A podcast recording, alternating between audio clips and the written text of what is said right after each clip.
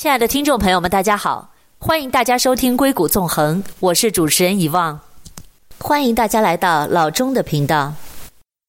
今天我们想聊聊在新冠期间，美国政府出台的一些新政，尤其是和我们日常生活息息相关的政策。那在政策法律方面的话题呢，少不了邀请到专业人士，也是我们节目的老朋友。湾区资深家庭法律师 Melinda 张张梦秋律师，张律师您好，可否请您先为大家科普一下加州对于房租上涨的限制政策？这个呢，一般来说呢，就是在加州的话呢，就是我们了解的，就是每一个城市关于这个对租金的上涨呢，都是有它的一个一个上限的一个要求。呃，每个城市的要求这个百分比增长的这个规定呢是不一样的。呃，那一般来说，比较比较大的城市，比如说 San Francisco，在加州我们南边呢就 LA、Los Angeles，然后我们这边呢可能就可能会说到硅谷。硅谷有时候 San Jose、Sunnyvale 也算是比较具有典型代表性的。那么一般来说呢，呃，以前呢正常情况下呢，就是说比较。比较全加州比较统一的呢，一般来说是要求呢，就是这个房东上涨的这个租金呢，一般来说不能超过前一年百分之十一。然后最近这几年呢，就各个城市呢都是有产生了他们新的这种政策的话呢，区别就会比较大。但是呢，现在目前看这个情况呢，就是在一般的情况下呢，对。这个房东的要求呢，远高于对房客的要求，也就是房东这个增增长租金的这个这个上限的这个幅度啊，还有对呃房客的这种各种方面的提出的要求啊，然后甚至是有些会把它被归类于这个呃对租客的一种一种苛刻的要求，或者甚至叫做这个骚扰啊，都有可能。所以现在这几年的房。房东这个做房东其实是非常不容易的，房客呢是相对要好一些，因为什么呢？这就考虑的是一个叫做 public interest 的原因，就是说政府不希望看到自己的这个城市的居民很多因为各种各样的原因可能就无家可归，就变成是到处散漫的，都可以在任何地方都能看见看得见，所以呃，而且呢，就是从经济的这个 powerful power 的这个经济这个呃状态来说呢，当然房东如果有房子的话，他的经济的这个地位一定会比呃房客的要高嘛，所以都出出于这些原因呢，就是说，所以这个 power 呢，这个政府会更倾向于把 power 给房客，而不是给房东。对房东呢，就是越来越多的限制和要求，这是在一般情况下。OK，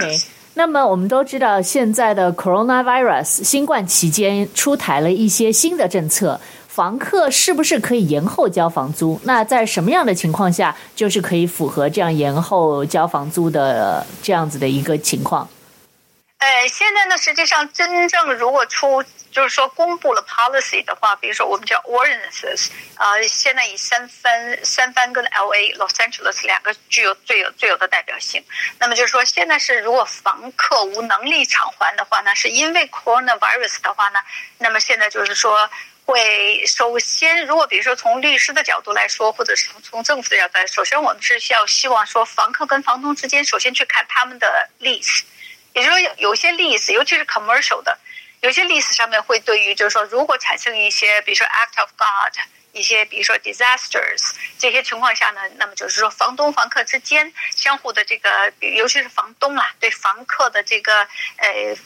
迟交房租或者减免房租、减免多少这些东西，有些在历史上是有呈现的。那如果没有呈现的话，那就是说，大家再来看现在的这个各个这个 city 或者是这个 county 所发出来的这个要求。那么一般来说呢，减免呢，现在其实呃，应该不是说减免的问题，今天应该说的主要是一个 late late payment。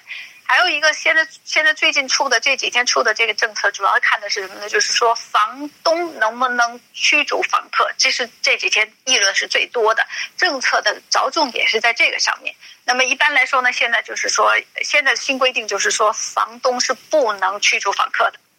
呃，这个是讲的是跟这个跟这个呃 COVID nineteen 有关的。当然，比如说房客有些你是 nuisance，有些 waste，比如说有些制造很多噪音呐、这些啊，或者是说垃圾的处理不好啊，把这个房子的破坏性很大，啊那这种还是按照一般正常的这个 tenant landlord 这个 law 来执行。那么，所以现在我们如果是谈 COVID-19 的话呢，啊，这个是说因为房客的收入没有了，或者是减免了，产生的无能力偿这个支付这个呃房租的话，这种情况下，现在政策现在要求房东是不可以驱逐房客。那么就是说。呃，现在呢，就很多政策倾向于是说，如果房东可不可以用这个 non-eviction，然后他们能不能说是使用这个 security deposit？因为很几乎每一个房客去租房子都，不管你是 commercial 还是 individual 的，呃，lease 上面一般来说都会有一个 deposit 嘛，那 deposit 通通常都是叫做呃这个 safe security。对。呃，所以呢，for for security reason 呢，现在呢就是说，如果要要要求房东。不，这个不驱赶房客的话，呃，房东是否可以使用这个？呃，实际上大部分现在政策上比较主张于这个这个部分，但是有些房东，但是现在就是说从政府的角度来说，当然是极力鼓励的是房东是考虑出于人道的呀，呃，但是政策上是对他们是没有这个要求，说你你必须要。你必须要有人道，你你你不可以收房租，现在是不可以这样子的，因为房东他也是因为这是他的 business 啊，他有些房东他是通过这个 business 他才能 run 这个 business，然后他才能自己有生活，才能 survive，所以这种情况下就是说没有可能说让房东说可以说啊我减免你的这个房租，或者是说呃这个我。总总之来说，就是说，所以房东也是政策上来说，给房东提供的这个很多，就是你考虑的是不是，呃，这个呃，使用的是这一部分的 security。那么呃，而且这个现在这个 ordinances 现现在基本上呃维持的这个这个 period effect 这 period time 呢，基本上就是说，这个 coronavirus 的这个呃，这叫什么 shelter in place，就是最近发生这这这个 shelter in place 如果。呃，维持有多长？基本上这个要求房东不要驱逐房客的这个这个限令就有多长？基本上现在是是维持这样。嗯，大概大部分现在的规定是，就是把所有的城市啊，比如说 Berkeley 啊、Amarillo 啊、San Francisco 啊，呃这些东西，如果都都普遍来看的话，现在大部分是呃这个要求房东不能驱逐房客的这个政策，基本上维持的它的 effective 的呃时间是在五月三十一号，或者说。Emergency 的存在的时间，就基本上现在是这样的规定的。嗯，OK，我了解了。所以其实现在不是说房东就房客可以要求因为新冠造成的损失让他们可以减免房租，而是其实是一个延后付租的这样子的一个 negotiation，是不是？对的。对的.而且一般上政策上，而且对房东有个要求，就是说希望他们不要照以前的方式说房客交晚了我要收 late fee financial charge，现在是要求把这一面免掉，但是房客交房租这一条并没有说可以减免。亲爱的听众朋友们，我们先进一段广告，广告之后我们再回来。欢迎关注我的公众号“硅谷纵横”，微信号 b a y 下划线六七八，欢迎在微信上给我留言。告诉我你们的想法，以及你们感兴趣的话题。我们稍后回来。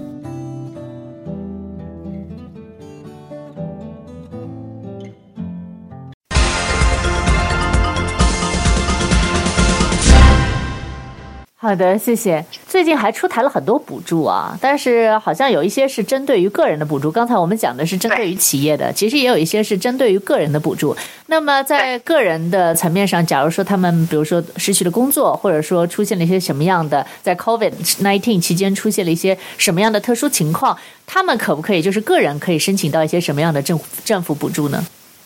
现在是这样子的，就是个人不需要说出现任何情况，比如说你还仍然可以在职，你仍然可以有收入的情况下，但是你要符合的什么呢？就是单身来说，如果去年一八年或者一九年你报过税，那你的报税的收入呢，也就是说你的我这个上面我没有太看得清楚，因为他没有直接说是 AGI 还是说你的你的总的收入，但是我的理解一般来说都是谈 AGI，也就是你的 Adjusted Gross Income。那么这个在 ten forty 每年的报税那个大概应该是在最后一最后有一栏，以以前是第一页的最后一栏，现在大概有变化，我忘记了。但是总的来说，就是在 AGI 那一上面说，单身的收入如果你在七点五万，也就是七万五以下，不超过七万五，夫妻呢也就变成十五万。这种情况下，如果你有孩子的话呢，就是多一个孩子就多五百。嗯，这个还有我看看还有什么数，还有什么要求的哈？嗯，这是一个门槛啦，多于高于这个门槛你是没有办法收到的。好像还有说是个人年收入超过九万九，九万九合并夫妻合就夫妻合并收收超过呃一九八 thousand 十九万八千的话，这个就没有得到补助。嗯，基本上就是这个这个要求，这是条这是门槛了。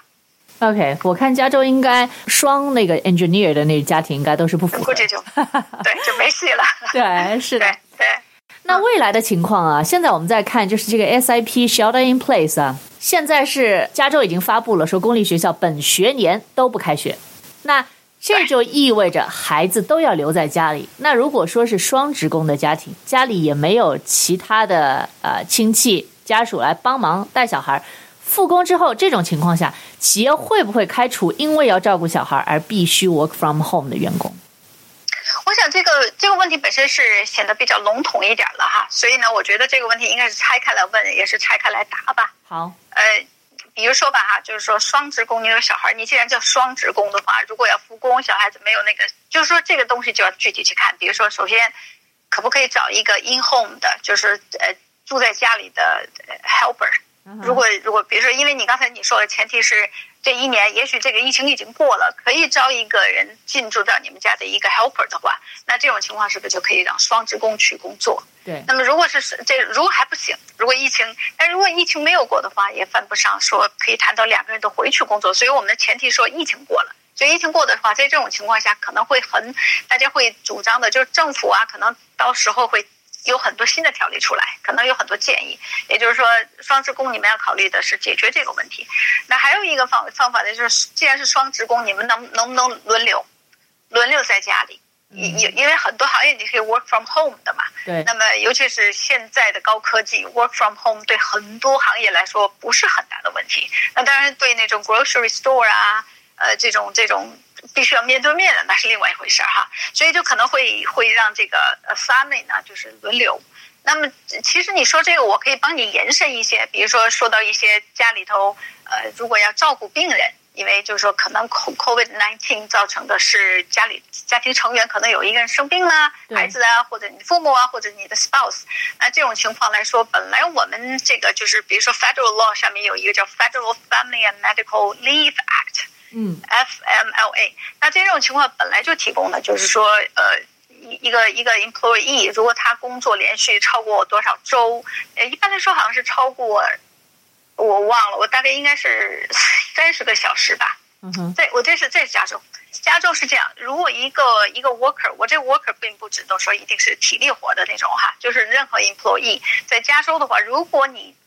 为你的 employer 工作超过三十个小时累计的话呢，呃，有些甚至可有些可能稍微可以，有些 employee 可能 employer 的要求可能达到四十八小时的话，一般来说是有一个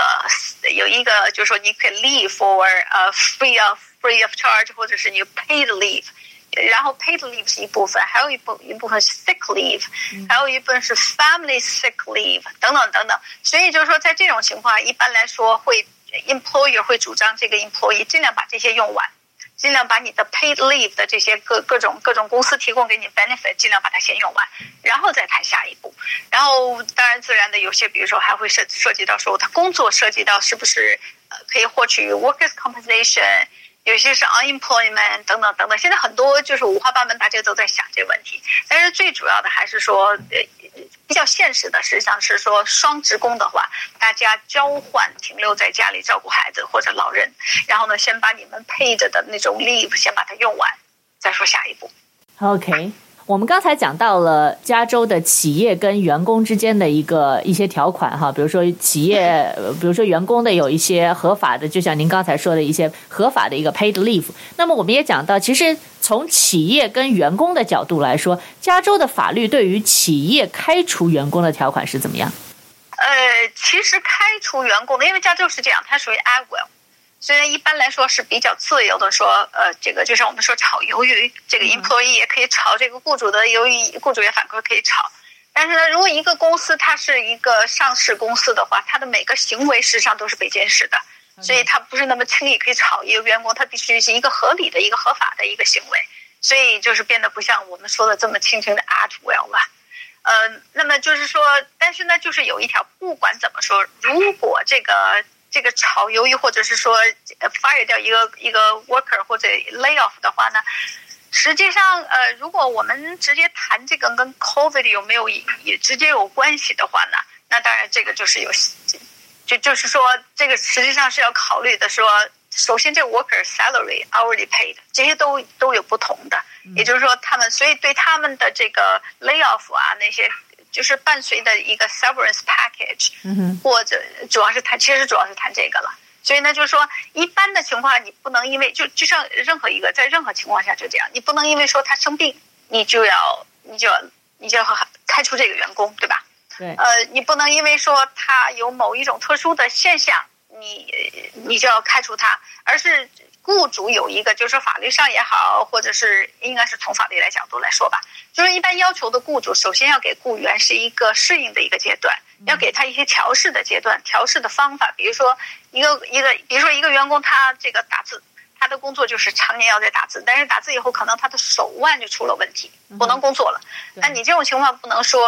把这个员工就辞掉，因为这个就是对他是一种，其实对他也是一种，算是一种歧视了。这种到到这个行为的话，那一般来说法律上都会鼓励的什么呢？就是说，雇主呢会给他调调到另外一个部门，另外一个部门可能就不需要这么多打字的，反而是其他用手用的比较少的，等等等等。所以就是说，呃，coronavirus 其实也是一样的。如果比如说你是因为 coronavirus 造成的生病的话呢，那现在因为是从这个，这是从 public health、public interest 角度来说，那么呃，雇主一般来说这种情况应该会很聪明的，不是说 I will lay you off，我我会开除你，而是跟他说您 quarantine 应该在家里，因为这个避免的是你把这个病毒传染给大家，这整个对社会造成的这个影响。所以现在角度已经不一样，所以根本现在现在来说，基本上雇主谈不上说我要 lay you off，我要开除你，根本不是这样的，而是说如果你生病了，那么你应该是在家里 quarantine。如果你家里人有生病了，你是不是可能你也受了影响？你你可能也是因为这个原因，你也需要待在家里，而不造成对外面这些其他人这个造成的这个这个传染。所以所以现在的角度是不一样的，基本上我们现在就不谈说开除员工的问题了。亲爱的听众朋友们，我们先进一段广告，广告之后我们再回来。欢迎关注我的公众号“硅谷纵横”，微信号 b a y 下划线六七八。欢迎在微信上给我留言，告诉我你们的想法，以及你们感兴趣的话题。我们稍后回来。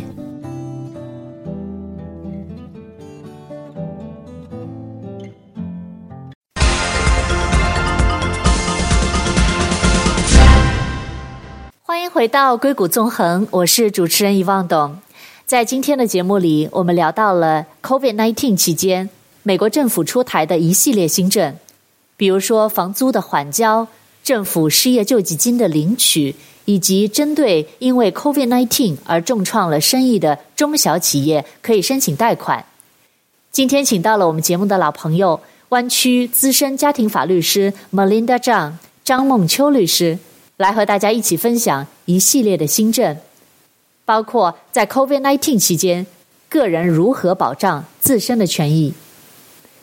Melinda，我们刚才有提到一些中小企业哈，就是他们有可能是受这个 COVID-19 的影响非常的大，那导致他们的企业根本没有办法开工。那举个例子，比如说理发店、美容院。或者说一些甚至一些 shopping mall 里面的餐厅，他们其实也是无法开业的。那么这样的情况下，他们是不是可以开除员工？其实现在他这个还是应该这么说，就是说，我相信，我相信雇主来说，他们现在都不会用这个词用开除。嗯，所以法律上实际上已经知道，就是每个人做事的话，尤其是作为雇主一个 business owner 的话，他在。register 一个 business 的时候，可能他自己都会自行的先去学一学法律，不管多少的问题。所以一般来说，在这个时候呢，我不相信任何雇主说我要开除你，这其实很愚蠢的。现在如果使用这个词，真的使用这个词，他说我开除你的话，也可能将来等到疫情过了以后，这个可能将来会是，也许会有这样的案子。那么也就是到时候会看这个政府部门或者法律部门对这个是怎么样去处理的。目前来说呢，法律上对这个是一个。空白，对这个是没有，因因为因为，比如说像我们做法律的，我们我们看到的是说，如果这时候这个雇主告告诉这个他的这个 employee 说回家，先不要来上班了，你现在是普遍的，对吧？只是不同的是 exempt 跟诶跟 non-exempt，也就是说有些是 salary paid 的，有些是 hourly paid 的。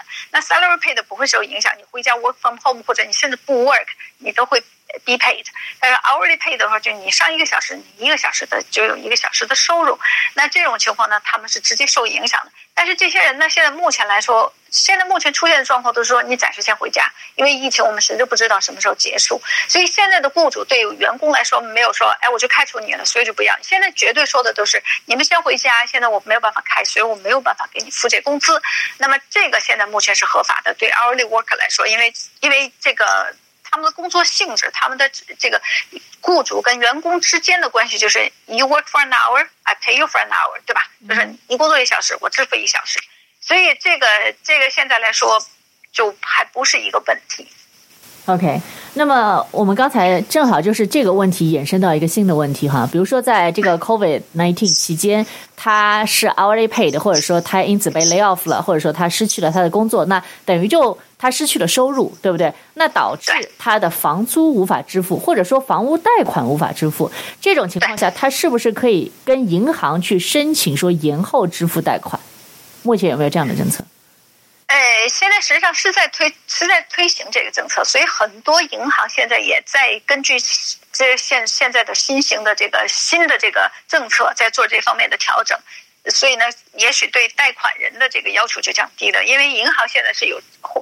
后。方嘛，有政府给他一个支持，说你先贷款，贷出去以后，将来是联邦政府也好，州政府也好，他们在给银行相对可能，那是以后将来的是，因为毕竟银行是一个大一个大财团，所以他们现在目前是有能力做这方面的。所以现在就是说，比如说这个这个联邦政府啊，州政府跟银行之间的这个 deal 是怎么样，我们在外外界是看不出来的，但是目前是有这个的，就是说呃，比如 hourly pay 的这些 worker，他真的没有能力支付的话呢，他是可以说。跟房东也商商议的时候，我之后再交，那么或者是我通过贷款的方式来交，等等等等。所以这个就是大家可能是，我觉得甚至可以通过银行来替他们，呃，直接把这一部分费用打到这个打到这个房租的支付上，也就是这些都是有可能产生的。嗯，所以现在目前来说，这个并不是特别的明朗化，但是已经有人提出来，我相信这是可以，这是可行的。OK，那么。最后啊，就是在新冠期间也出现了一一个特殊的人群。那么这些人可能是，比如说有家人来探亲，因为这个疫情而滞留在美国，签证可能就过期了。这种情况该怎么办？这种情况呢，实际上是这样子的哈，呃，就是说你现在提到的时候这。过期了。实际上，我记得我在我在一月中旬的时候吧，或者是二月初的时候，实际上当时我记得我是在另外一个电台曾经说到过这个问题，就是说那个时候我已经建议大家，就是看好看看你的 visa，然后看看你的 passport I ninety four，就是 I 幺九四上面 I 九四上面说你能在美国滞留的时间。一般来说呢，就是说如果你发现如果你觉得有问题了，那时候我就已经开始积极主张大家呢要考虑申请延期。呃呃一。一般就是说，没有疫情的情况下，一般移民局会接受的。大概在你的这个你的能够滞留时间给给你的 I 九四给你的滞留时间的前四十五天，如果你不管你是什么原因，你如果觉得你没有办法离开美国的话，你都应该去递交你的这个延期的申请。那现在既然疫情的话，任何时候只要你在有效期之内，你到过了期以后是没有办法申请的。不管怎么说，移民的移民法上在这个问题上是不会改变的。都接受的，说你提出延，你提出延期滞留在美国，然后呢，你比如说你的延，你的滞留时间是四月五号，嗯，啊，今天四月四号，你的邮戳上能够显示四月四号，原先是说四月四号寄到移民局，呃，今年实际上在这个问题上已经有一些 flexibility，已经把它改到说，你只要在你的邮戳上显示的是四月四号，也就是四月五号之前，在你的过期的有效期之前。你递交出你的你的申请都是可算数的。嗯，OK OK。那还有一个消息称啊，就是亲友探访美国期间，假如不幸得了这个 coronavirus，那政府美国政府会提供免费的治疗。这一点我不知道你有没有听说过？这是肯定的。其实呃，你看很多那个。以前以前就是前面几十年，我们在美国这个也就二三十年的时间嘛，都知道说，如果一个亲戚他在这儿没有医疗保险，然后真正出事情的话，这个家属把他送到医疗机构的话，医疗机构是应该就是在美国的话，这是美国的人道，就是不管怎么样，如果紧急的话，都会先救治病人，然后再考虑这个这个收款的问题。对，所以如果疫情之间送到医院去救，这是绝对不是问题的。嗯，OK，只是他们假如有能力的话，应该后续应该支付是吗？不是说就就是一个 free 的一个 treatment。非常谢谢马琳达律师今天来到我们的栏目，跟我们分享了很多 COVID-19 呃出台的新政，也给我们科普了一些在湾区如何保障个人权益的一些知识。再次谢谢马琳达，也希望所有的听众朋友都能够 stay safe, stay healthy。我们下周再见。欢迎大家关注我的公众号“硅谷纵横”，微信号 b a y 下划线六七八。欢迎大家在微信上给我留言，告诉我你们对节目的看法，以及你们感兴趣的话题。